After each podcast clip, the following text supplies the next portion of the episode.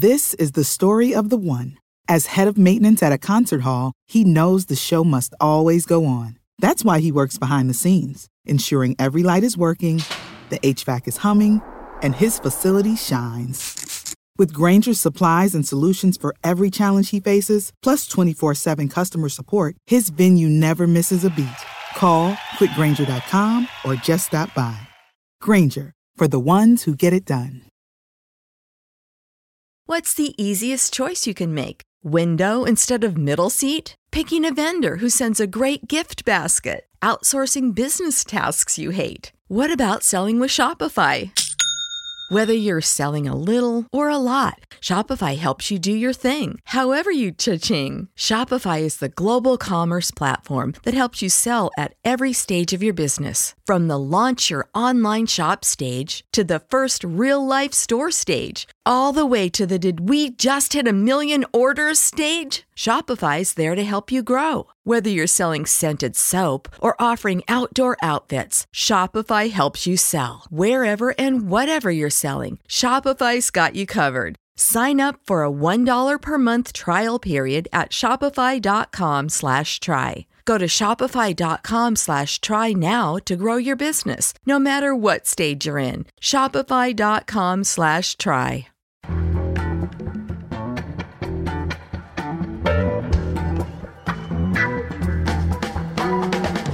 From The Nation magazine, this is Start Making Sense, political talk without the boring parts. I'm John Wiener. Today we'll talk about investigating Russian hacking of the election and the collusion between the Trump campaign and the Russians in undermining Hillary and making Trump president. Joan Walsh will comment. And we'll also have an Ivanka Watch update. Amy Wilentz has the latest on Trump's number one daughter, now with a White House office and a security clearance. But first up, Chris Hayes with Trump Talk. Chris, of course, is the Emmy award-winning host of All In with Chris Hayes, weeknights on MSNBC, and author of the bestseller Twilight of the Elites. He's also an editor-at-large of The Nation, and he has a new book out this week. It's called A Colony in a Nation. Chris Hayes, welcome back. It's great to be here. Chris Hayes, we're talking the week after repeal and replace failed in the House, and we're trying to assess the damage, the opportunities, the next steps. Seems to me this is a disaster for Donald Trump. It's a disaster for the Republican Party. Is it possible that I'm wrong about that? No, I don't think you're wrong. I mean, what an unbelievable failure. Just a colossal. I have never in my political reporting career seen something crash and burn quite like this. Talk about being exposed. Just the sheer shame of how embarrassing, how mortifyingly massive the failure is. To 60 votes for repeal, and you cannot get a vote in 22 days of this piece of, frankly, garbage legislation that no one liked across the ideological spectrum. Well, 17%. And 17% of Americans liked it. So it's a colossal failure. Now, to take a slightly contrarian note, they had backed themselves into a corner, and I actually think pulling the bill and moving on was the best thing for them to do politically and also the best thing for the country. So it's actually like, in a weird way, it was like one of those rare moments in politics where it was like, this is good all around. Like, it's actually good for the country. It's a huge win for the Democrats, but it's also the least ignominious thing they can do, because if they made people walk the plank onto the House and it dies in the Senate, you've just painted a target on everyone in the House that voted for it. If you actually pass and succeed in passing a thing, it's a terrible piece of legislation that will cause huge amounts of material harm and havoc to actual human beings, which will also be bad for you politically. When Trump refused to call this bill Trump Care, I think he was right. Trump Care was supposed to cover everybody. It was supposed to be something terrific, and it was supposed to be better coverage at lower cost. So here's my read on the politics of this, which I think is important. You know, Paul Ryan's agenda was rejected by the voters in 2012.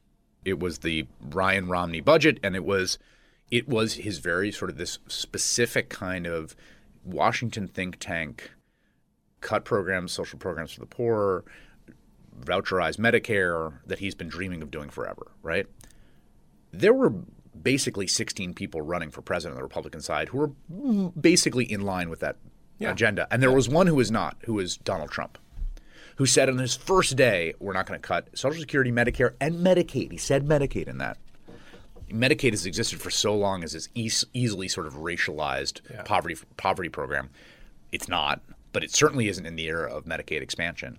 And so there was this fundamental mismatch between Donald Trump's entrepreneurship and political genius in that primary was to recognize not only was there no core constituency support for Paul Ryanism in the electorate at large, there was none in the Republican base. Mm-hmm. They didn't want that agenda. Mm-hmm. The Republican base didn't want trade deals, voucherized Medicare. What they wanted was the social welfare state for their people and a target drawn on the enemies of those people, from immigrants to people making bad trade deals. That's what they wanted. And that was Donald Trump's genius, was to give them that. Then he gets to Congress, and all of a sudden it's like he is selling Ryanism. They all forgot that no one likes Ryanism. Yes. Literally no one. It is an ideology with no constituency. And now they're going to make the same mistake again. On the budget. Because they're going to go to tax reform. No one voted for Donald Trump to cut corporate taxes. And may I say, Donald Trump has never endorsed the heart of Paul Ryan's plan, the import tax. What do they call it? The border adjustment tax, right. The BAT. They say this will also stimulate domestic manufacturing. But the real reason is they need the money to balance the budget. Well, and they also didn't, it's so funny. You're hearing these people in the sort of GOP wonk circles saying, oh, man, it's a bummer we didn't get that repeal and replace because now the net tax cut is going to be lower. Yeah. Because it was going to be be two bites of the apple. It was going to be repeal all the taxes of Obamacare, which are almost entirely on the top 2% of household incomes. And then once you've done that, then go back with tax reform and cut taxes for those people again. Now they're only going to get the one bite of the apple, and the Obamacare taxes are going to stay. I don't think they're going to be able to futz with those in the tax reform. Again, if I am advising Donald Trump, I would just look him in the face every day and say, you jobs and a wall. People voted for you to bring back jobs and build a wall. Jobs and a wall. If I was advising him, no one voted for corporate tax reform. Yeah. But is Donald Trump going to agree with Paul Ryan that taxing imports is the way to bring back jobs? Well, I don't know if – what is he – does he understand what it – first of all, the border adjustment tax, or the versions they're batting around, are really complicated, okay? They're complicated for me to understand, and I do this professionally. Yes. They are complicated to model in terms of their incidence level. There's arguments to be made that essentially they very quickly converge to zero, that people essentially find ways to game it. Mm-hmm. So it's a really granular policy dispute about how the incidence of this is going to work, and how the cost will be passed along. Yeah. There are versions of it that I think I, with my politics, could get behind. Like, there are kinds of ways that one could implement it that maybe would have a net positive effect. But do we think that's going to happen now? But also, what is Donald? The in the room accounts of his negotiating on the health care bill was that the guy knew literally, and I mean literally, nothing about this bill. He called it terrific. He said, cut it out with the little shit. The shit, yeah. Cut it out with the little shit. Yeah. Let's focus on the big picture when they're talking about essential health benefits, which is not little shit, okay? So if he can't negotiate that in a granular fashion, tax reform is more complicated, more difficult. So how is he going to negotiate that? Yeah, and let's go back to art of the deal here. One of the fundamental principles of art of the deal is that your opponents should never see that you are desperate. Should never see your weaknesses. He gave them an ultimatum. We got to have a vote on this. Yes or no. There's no plan B. And his own party defied him. And called his bluff that he was exposed on. Remember, the message from the White House Thursday night into Friday morning was there will be a vote. Yeah. Because we're gonna see who's loyal and who's not publicly. Which was an intimidation tactic and a bluff. And they called the bluff. And then what did he do? He pulled the bill. So now it's why should you be scared of this guy? That goes for Democrats as well. And particularly now when you talk about desperate, their first legislative agenda crashed and burned in a shockingly ignominious fashion. Now there's all the more pressure to get a win on taxes, which means you've given away your leverage from a negotiating standpoint. Because what's he going to do? Walk away from the other big thing they're now like moving on to? Let's talk about where progressives stand at this moment. We have a president severely weakened. We have a Republican Party obviously divided. The short-term political horizon is the 2018 midterms. And we have seen a level of investment from citizens in their congressional representation that is astonishing and welcomed. The town halls, the indivisible movement, people flooding the phone banks. It's worked. It will keep working. People need to keep doing it if they feel strongly. And I say that across the political divide. You should be talking to your members of Congress. So I think that you know, there's huge momentum there. In a broader sense about the agenda, I do think that like proposing a proactive agenda, particularly on healthcare, whether that's Medicare for all or public option or fixing some of the ways that the Affordable Care Act really is broken. It's particularly rough on – one thing I've learned through my reporting – the Affordable Care Act is particularly rough on people that are in the individual non-group market but not subsidized.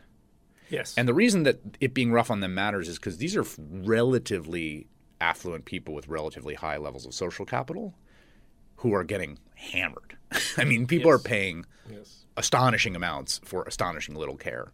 And if you're not getting the subsidy, you're paying out of pocket and you're like, what the hell is this? How did I end up in this situation? So there's ways, I think, to go about fixing that. More broadly, I think the kind of Sanders vision has made a lot of ground in the party, just as a sort of descriptive matter. I mean, Elizabeth Warren said she was open to, you know, she supported single payer the other day, I think. And I think that, you know, there is an ideological opportunity as Ryanism is rejected for the kind of sort of comprehensive universalist idea as opposed to like mean-tested, targeted things. I think it's one of the divisions in the Democratic Party on a policy perspective. Mm-hmm. And I think that the universalists have sort of the better case on the merits, but also on the politics. And I think you're going to see the party move in that direction. One more thing, Russia. Some of our friends argue it's a mistake for the Democrats to focus on Russia.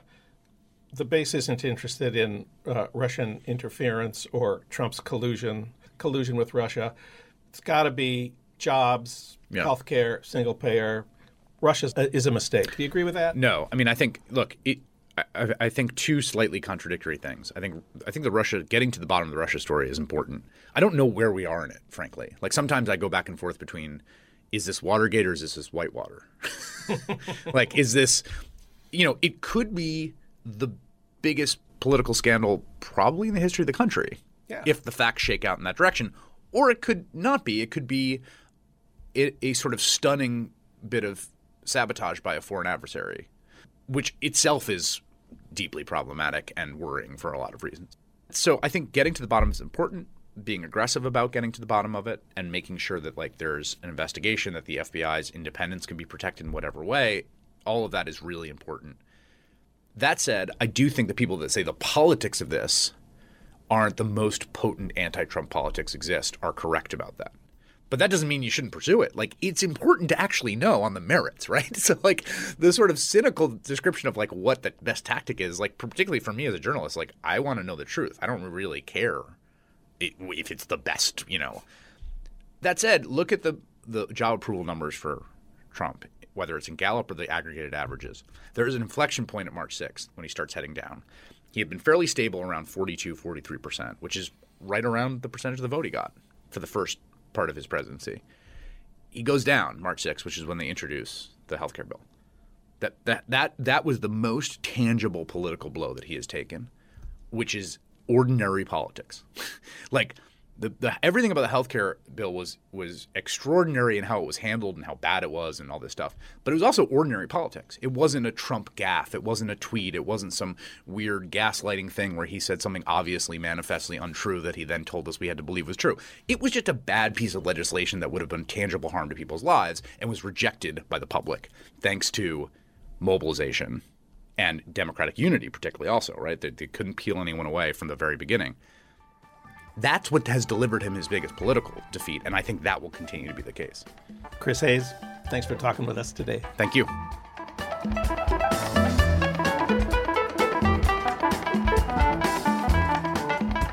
Now it's time to talk about the Trump campaign's collusion with the Russians. For that, we turn to Joan Walsh. We see a lot of her on MSNBC, where she's a political analyst.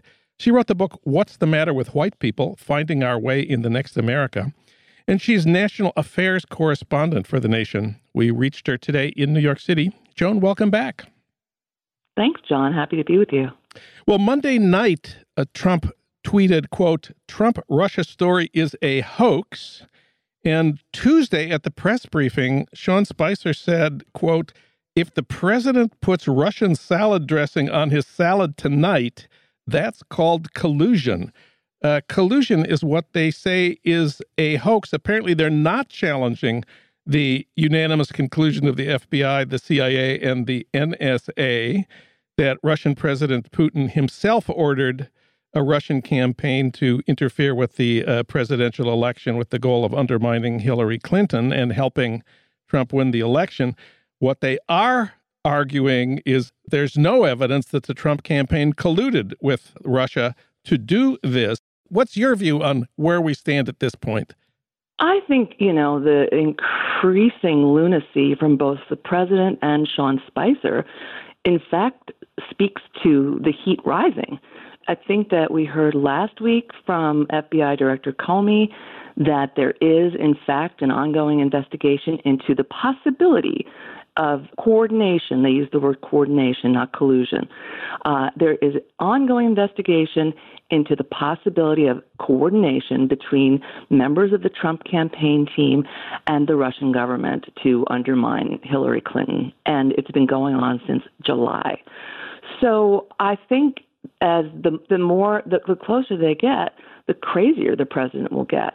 You know, we also saw last week, and it's shading into this week, this bizarre, subplot with House Intelligence Committee Chair Devin Nunes, who went off to the White House, and, you know, all the details trickled out gradually, but saw some evidence that showed that that somebody was surveilling members of the Trump transition team, and he had to go to the White House to tell the president, but then it turned out he went to the White House to see the documents that no one else has seen, and it's just unraveling by the hour. He's really kind of made a fool of himself because his claims have changed and they're so bizarre. And the idea that he would go off on his own and do this, he is the chair of the committee, but he also was a member of the Trump transition team. So he should not be in his position. Let's start there. Paul Ryan should have stepped in a long time ago.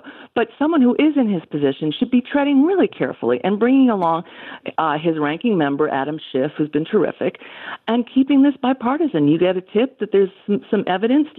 Let's go see it, Congressman Schiff. Get up from the dinner table. We're going to see it. But he wouldn't tell them what it was. He told the president first. He told the press first. And then he's canceled a set of hearings for this week. So he's looking like somebody who also thinks the heat is rising.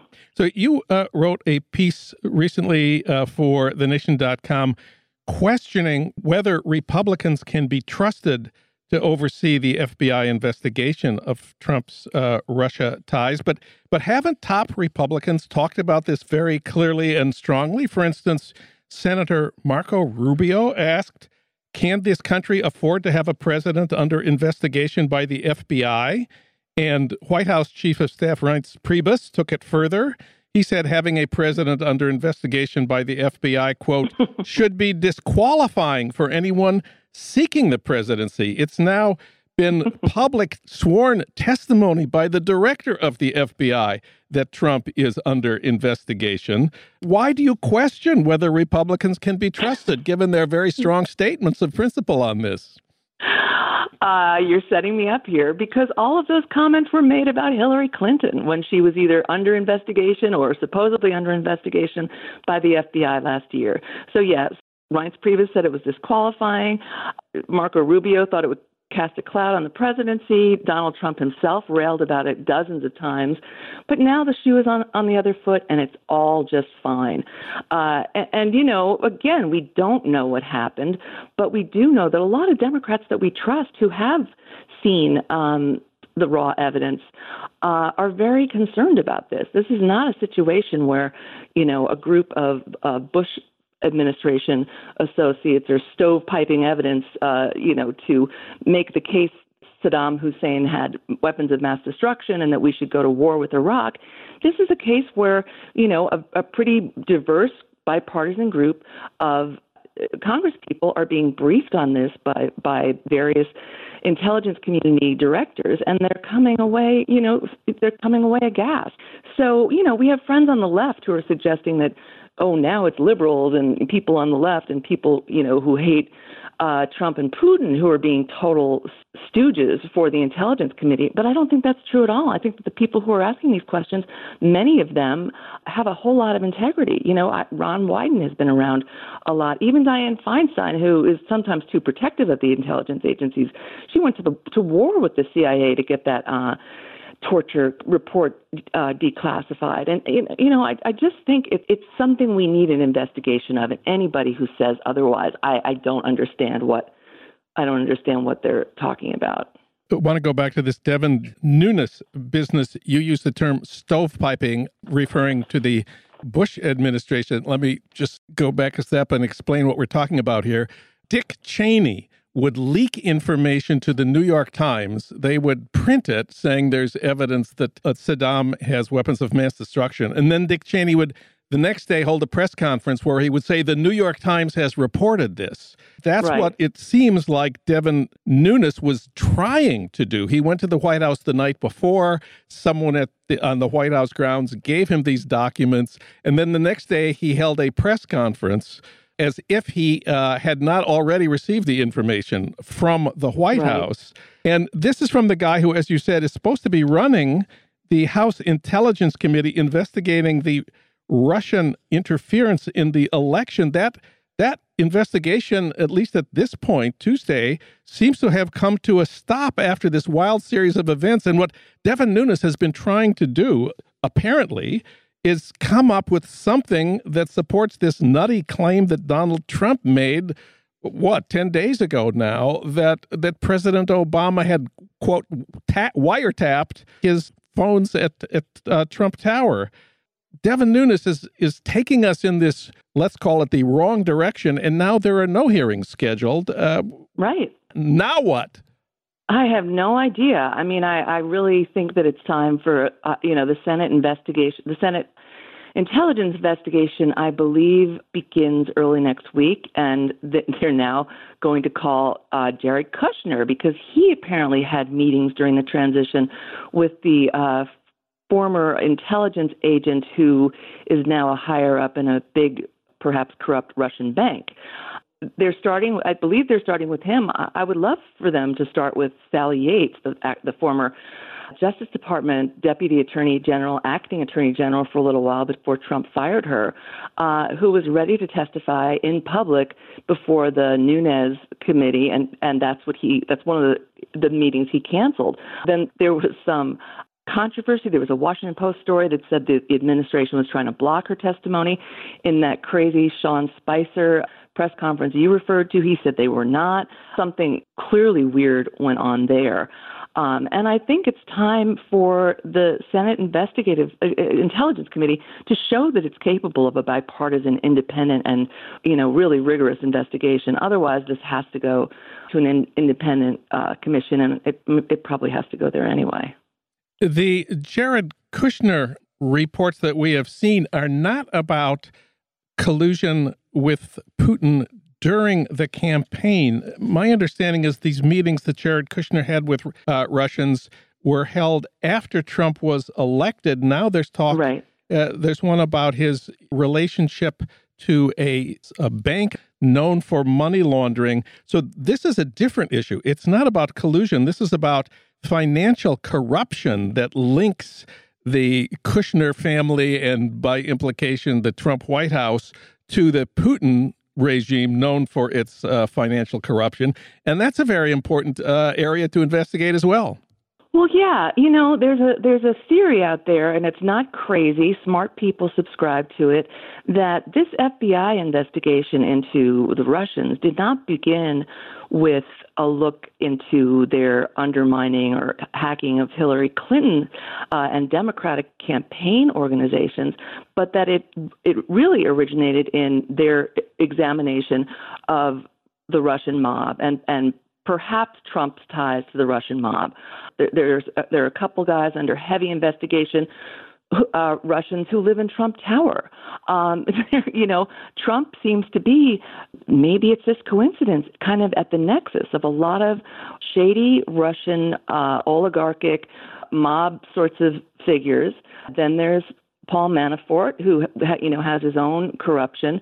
Then there's Jared Kushner. There's, you know, one of the reasons people think Trump did not release his tax returns is that it would show involvement in Russian banks and God knows what else.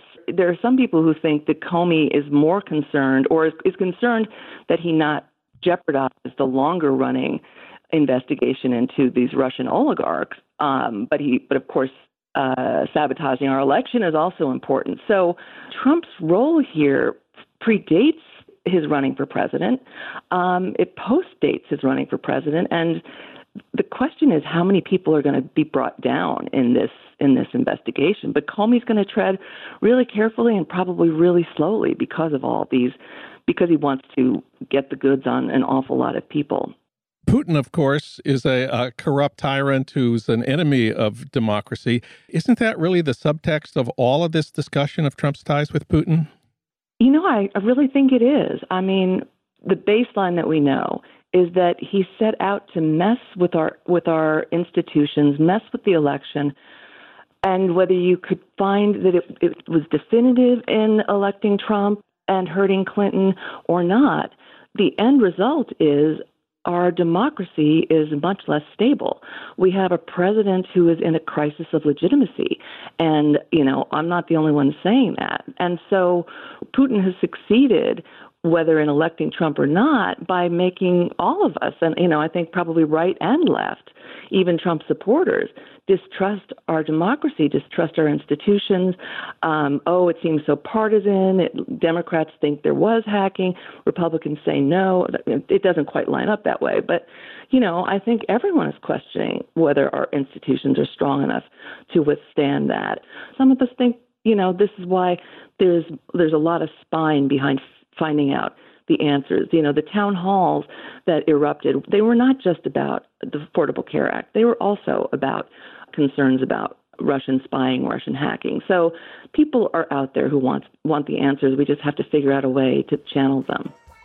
Joan Walsh, read her at thenation.com. Joan, it's always great to have you on the show. Likewise, John.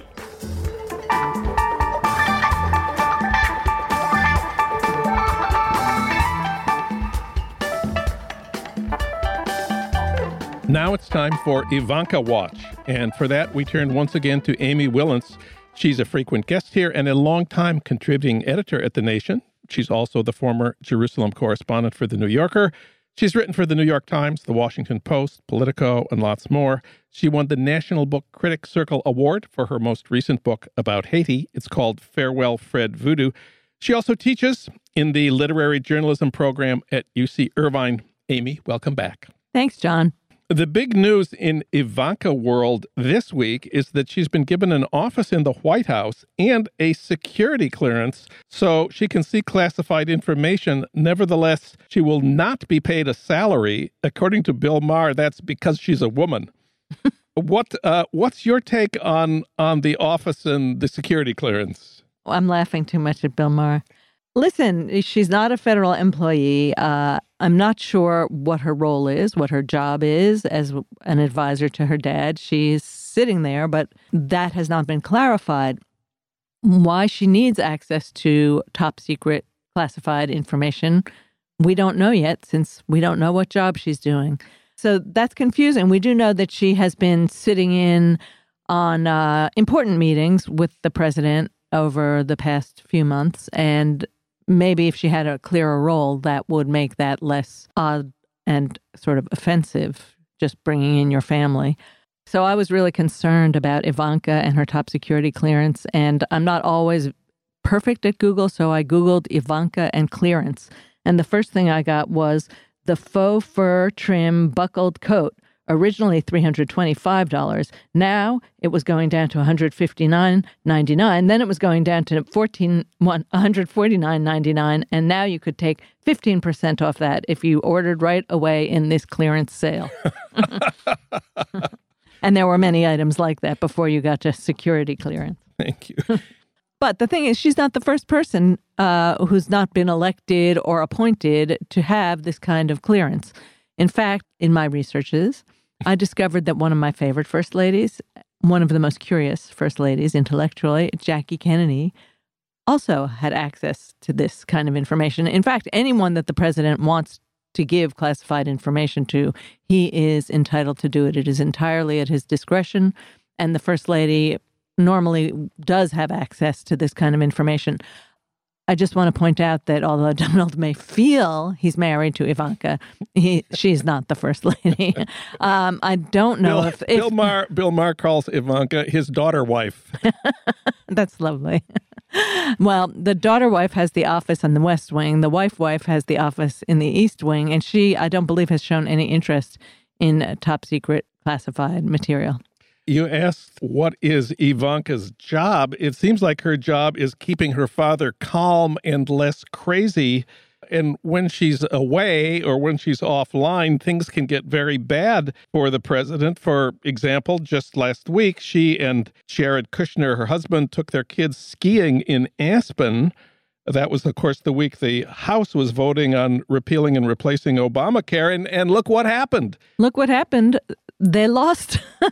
They lost in the Congress. But I would not ascribe that to Ivanka's disappearance from the scene. I guess she decided that it would be more fun to be in one of the world's and the country's top, most luxurious skiing venues than to be in kind of sultry, horrible Washington, D.C. Well, the media did report that he was mad at her for leaving town, for leaving him alone with the Republicans, presumably when he needed her. I think he might have been mad at her for leaving and going on a ski junket while the rest of America was about to lose its health care. But I have a theory about this. What? My theory is that a lot of Trump voters and a lot of Americans in general like to read the supermarket tabs. They like to read People. They like entertainment media. And Ivanka's a sideshow. And so when you're doing your health care bill that's going to kick actual Trump voters out of their wheelchairs and stop them from getting their opioid medication and, you know, stop them from getting their cancer treatment and their elder care treatment, it's good to have the beautiful Princess Regent skiing down the ski slopes in beautiful clothing with her beautiful children, because oddly, aspirational America loves this kind of information. And so they're watching that while in Washington, their fates are being decided. Yeah, this ski trip that Ivanka took with her kids and her husband was not confidential, not secret. The pictures were everywhere. Highly, highly photographed, very much tweeted. As I said, all the clothing was great. Eric Trump was there with his wife, Lara, who I've been forced to find out is called Lara. And she's a supermodel? She's a supermodel. Just checking. These are models. This is what we do. We marry models in the Trump family, or we breed models in the case of Donald. Well, and Ivanka herself had been a teen model. Yeah, she's a teen model with top security clearance. Now, there were two extra participants in the family jaunt, and that was Beagle number 1 and Beagle number 2. I believe they're Eric Trump's dogs. And they also were wearing their nice little coats. Oh. And I wonder if they also get Secret Service protection. But anyway, what I read from an unreliable source on the internet, the Daily Mail, was that there were up to 100 Secret Service personnel on this trip. Oh. And that could cost an awful lot of money. I wouldn't even estimate what that might cost, but that they also spend, because they don't all ski at Aspen, the Secret Service, they also spent like $12,000 at a local ski place getting skis and ski equipment, renting stuff so that they could follow the Princess Regent around. Now, Ivanka does have her issue, which is paid maternity leave. How are things going on that front? Well, I haven't heard much about it. Have you, John? Nothing. Nothing at all. But she first has to get her office decorated. Can you imagine the fights that are going on in the White House over which office Ivanka gets? She probably gets a corner office with windows in a place where real estate is really at a premium and everybody wants your office. There's more news about Ivanka's husband, Jared Kushner. He has agreed to testify before the Senate Intelligence Committee about his meetings with Russians, not just the one we already knew about with the Russian ambassador, but another one involving bankers from a Russian bank that's under American sanctions. Apparently, this was not about Russian interference with the election campaign, but about raising money from Russian banks to finance what? What do we know about this? Well, there's a long theory. So the long theory, which is a conspiracy theory, unproven, me analyzing from everybody talking, is that the original meetings with the Russians were about the campaign, the Democrats, what the Russians were doing. If you take that, if you believe that, there might have been a little give and take. One of the give and takes might have been that this bank would be relieved of the sanctions imposed on it by the Obama administration because of Russia's behavior in Crimea and in the Ukraine. That's why we imposed the sanctions. So part of the give and take might have been, yeah, so you give us some info on the campaign, we'll lift your sanctions. Oh, and we'd like to help you, Mr. Kushner, in financing that building downtown in Manhattan. So that's the theory of it. I don't know if that's true, but there is this other meeting with this bank that was sanctioned and that Kushner did not go to the meeting because he's not stupid, but he sent an emissary, somebody who works with him. In this case, we're not talking about corrupt Russian money for a Trump property, but for this separate financial empire of the Kushner family. You cannot call it a separate financial empire because Ivanka is married to it. Therefore, if some of the profits of it don't go to her in his will, at least they'll go to their children. So she's deeply enmeshed. It is effectively part, the Kushner Enterprises, although I'm sure Jared's parents would not like to hear this, is effectively part of the Trump empire right now. You said that while Ivanka has prominently moved into her office in the West Wing, the actual First Lady, Melania, remains living in Trump Tower and is not moving into the White House, at least not at this point. It's living separately from her husband, the president. The Washington Post just did a big piece on how she's barely seen in public, and she has made only a few appearances in public. I believe you've been monitoring these for us. Yeah, one of the greats, which I think many people have seen on the internet, was when she visited a hospital, a children's pediatric ward at a hospital in New York, and read to them from the famous Dr. Seuss classic, Oh, the Places You'll Go. Her audience didn't really look like it was going anywhere. Oh, no. A lot of them were clearly in chemo or radiation therapy.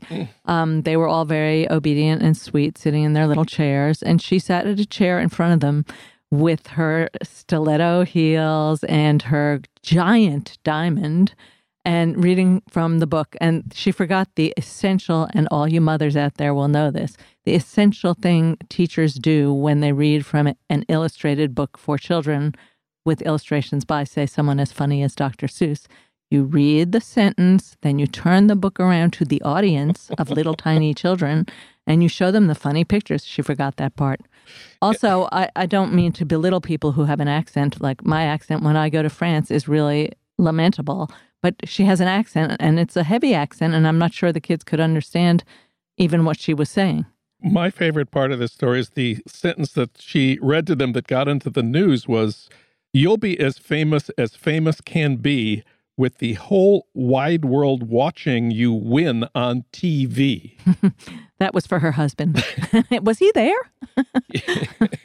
Melania did do one other thing that made the news. She hosted a White House luncheon in honor of International Women's Day.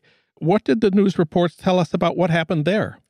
She came up to the podium and she said, "I'd like to welcome," and then all the news media were ushered out and we have no idea what happened. But one of the things that's said about Melania and her failure to appear, and I think it's interesting in terms of the president's personality, is that he's his one-man show. It's not like other presidents who have a beautiful wife or a smart wife and want to show her off or put her forward. It's like it's not that we don't know, but it doesn't seem like he doesn't like her. He's just not interested in anything that isn't him. And she's one of the things that isn't him, except for maybe Ivanka. He might be interested in her.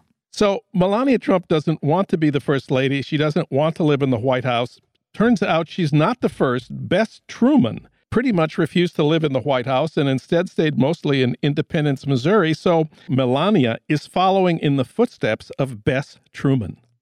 I think that's a proud tradition. Why shouldn't she? And really, frankly, do we need her? And just to follow that up with a slightly bigger idea, do we need an important first lady, the wife of? I'm not sure we do. Amy Wilentz, she wrote a cover story for The Nation about Ivanka. You can read it at thenation.com. Thank you, Amy. Thanks, John.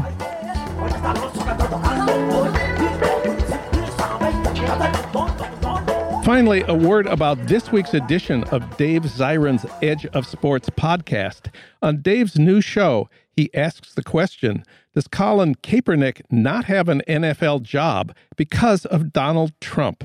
Also, Dave talks about the U.S. women's hockey strike, where the issues are decent wages and benefits, and an end to the petty disrespect, like flying the men's team in business class while the women ride coach.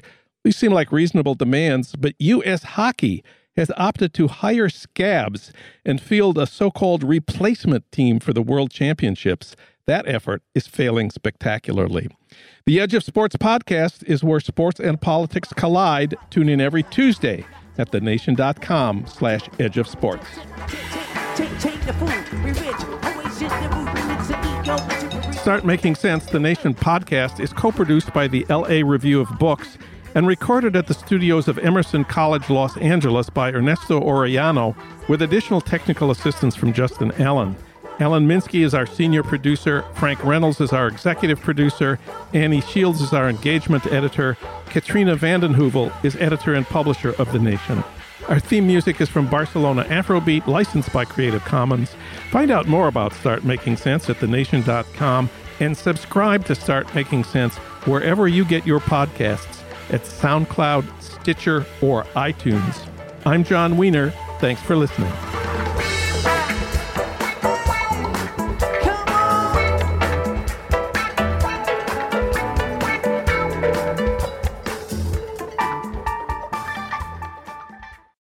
This is the story of the one. As a maintenance engineer, he hears things differently. To the untrained ear, everything on his shop floor might sound fine, but he can hear gears grinding or a belt slipping. So he steps in to fix the problem at hand before it gets out of hand. And he knows Granger's got the right product he needs to get the job done, which is music to his ears. Call, click Granger.com, or just stop by.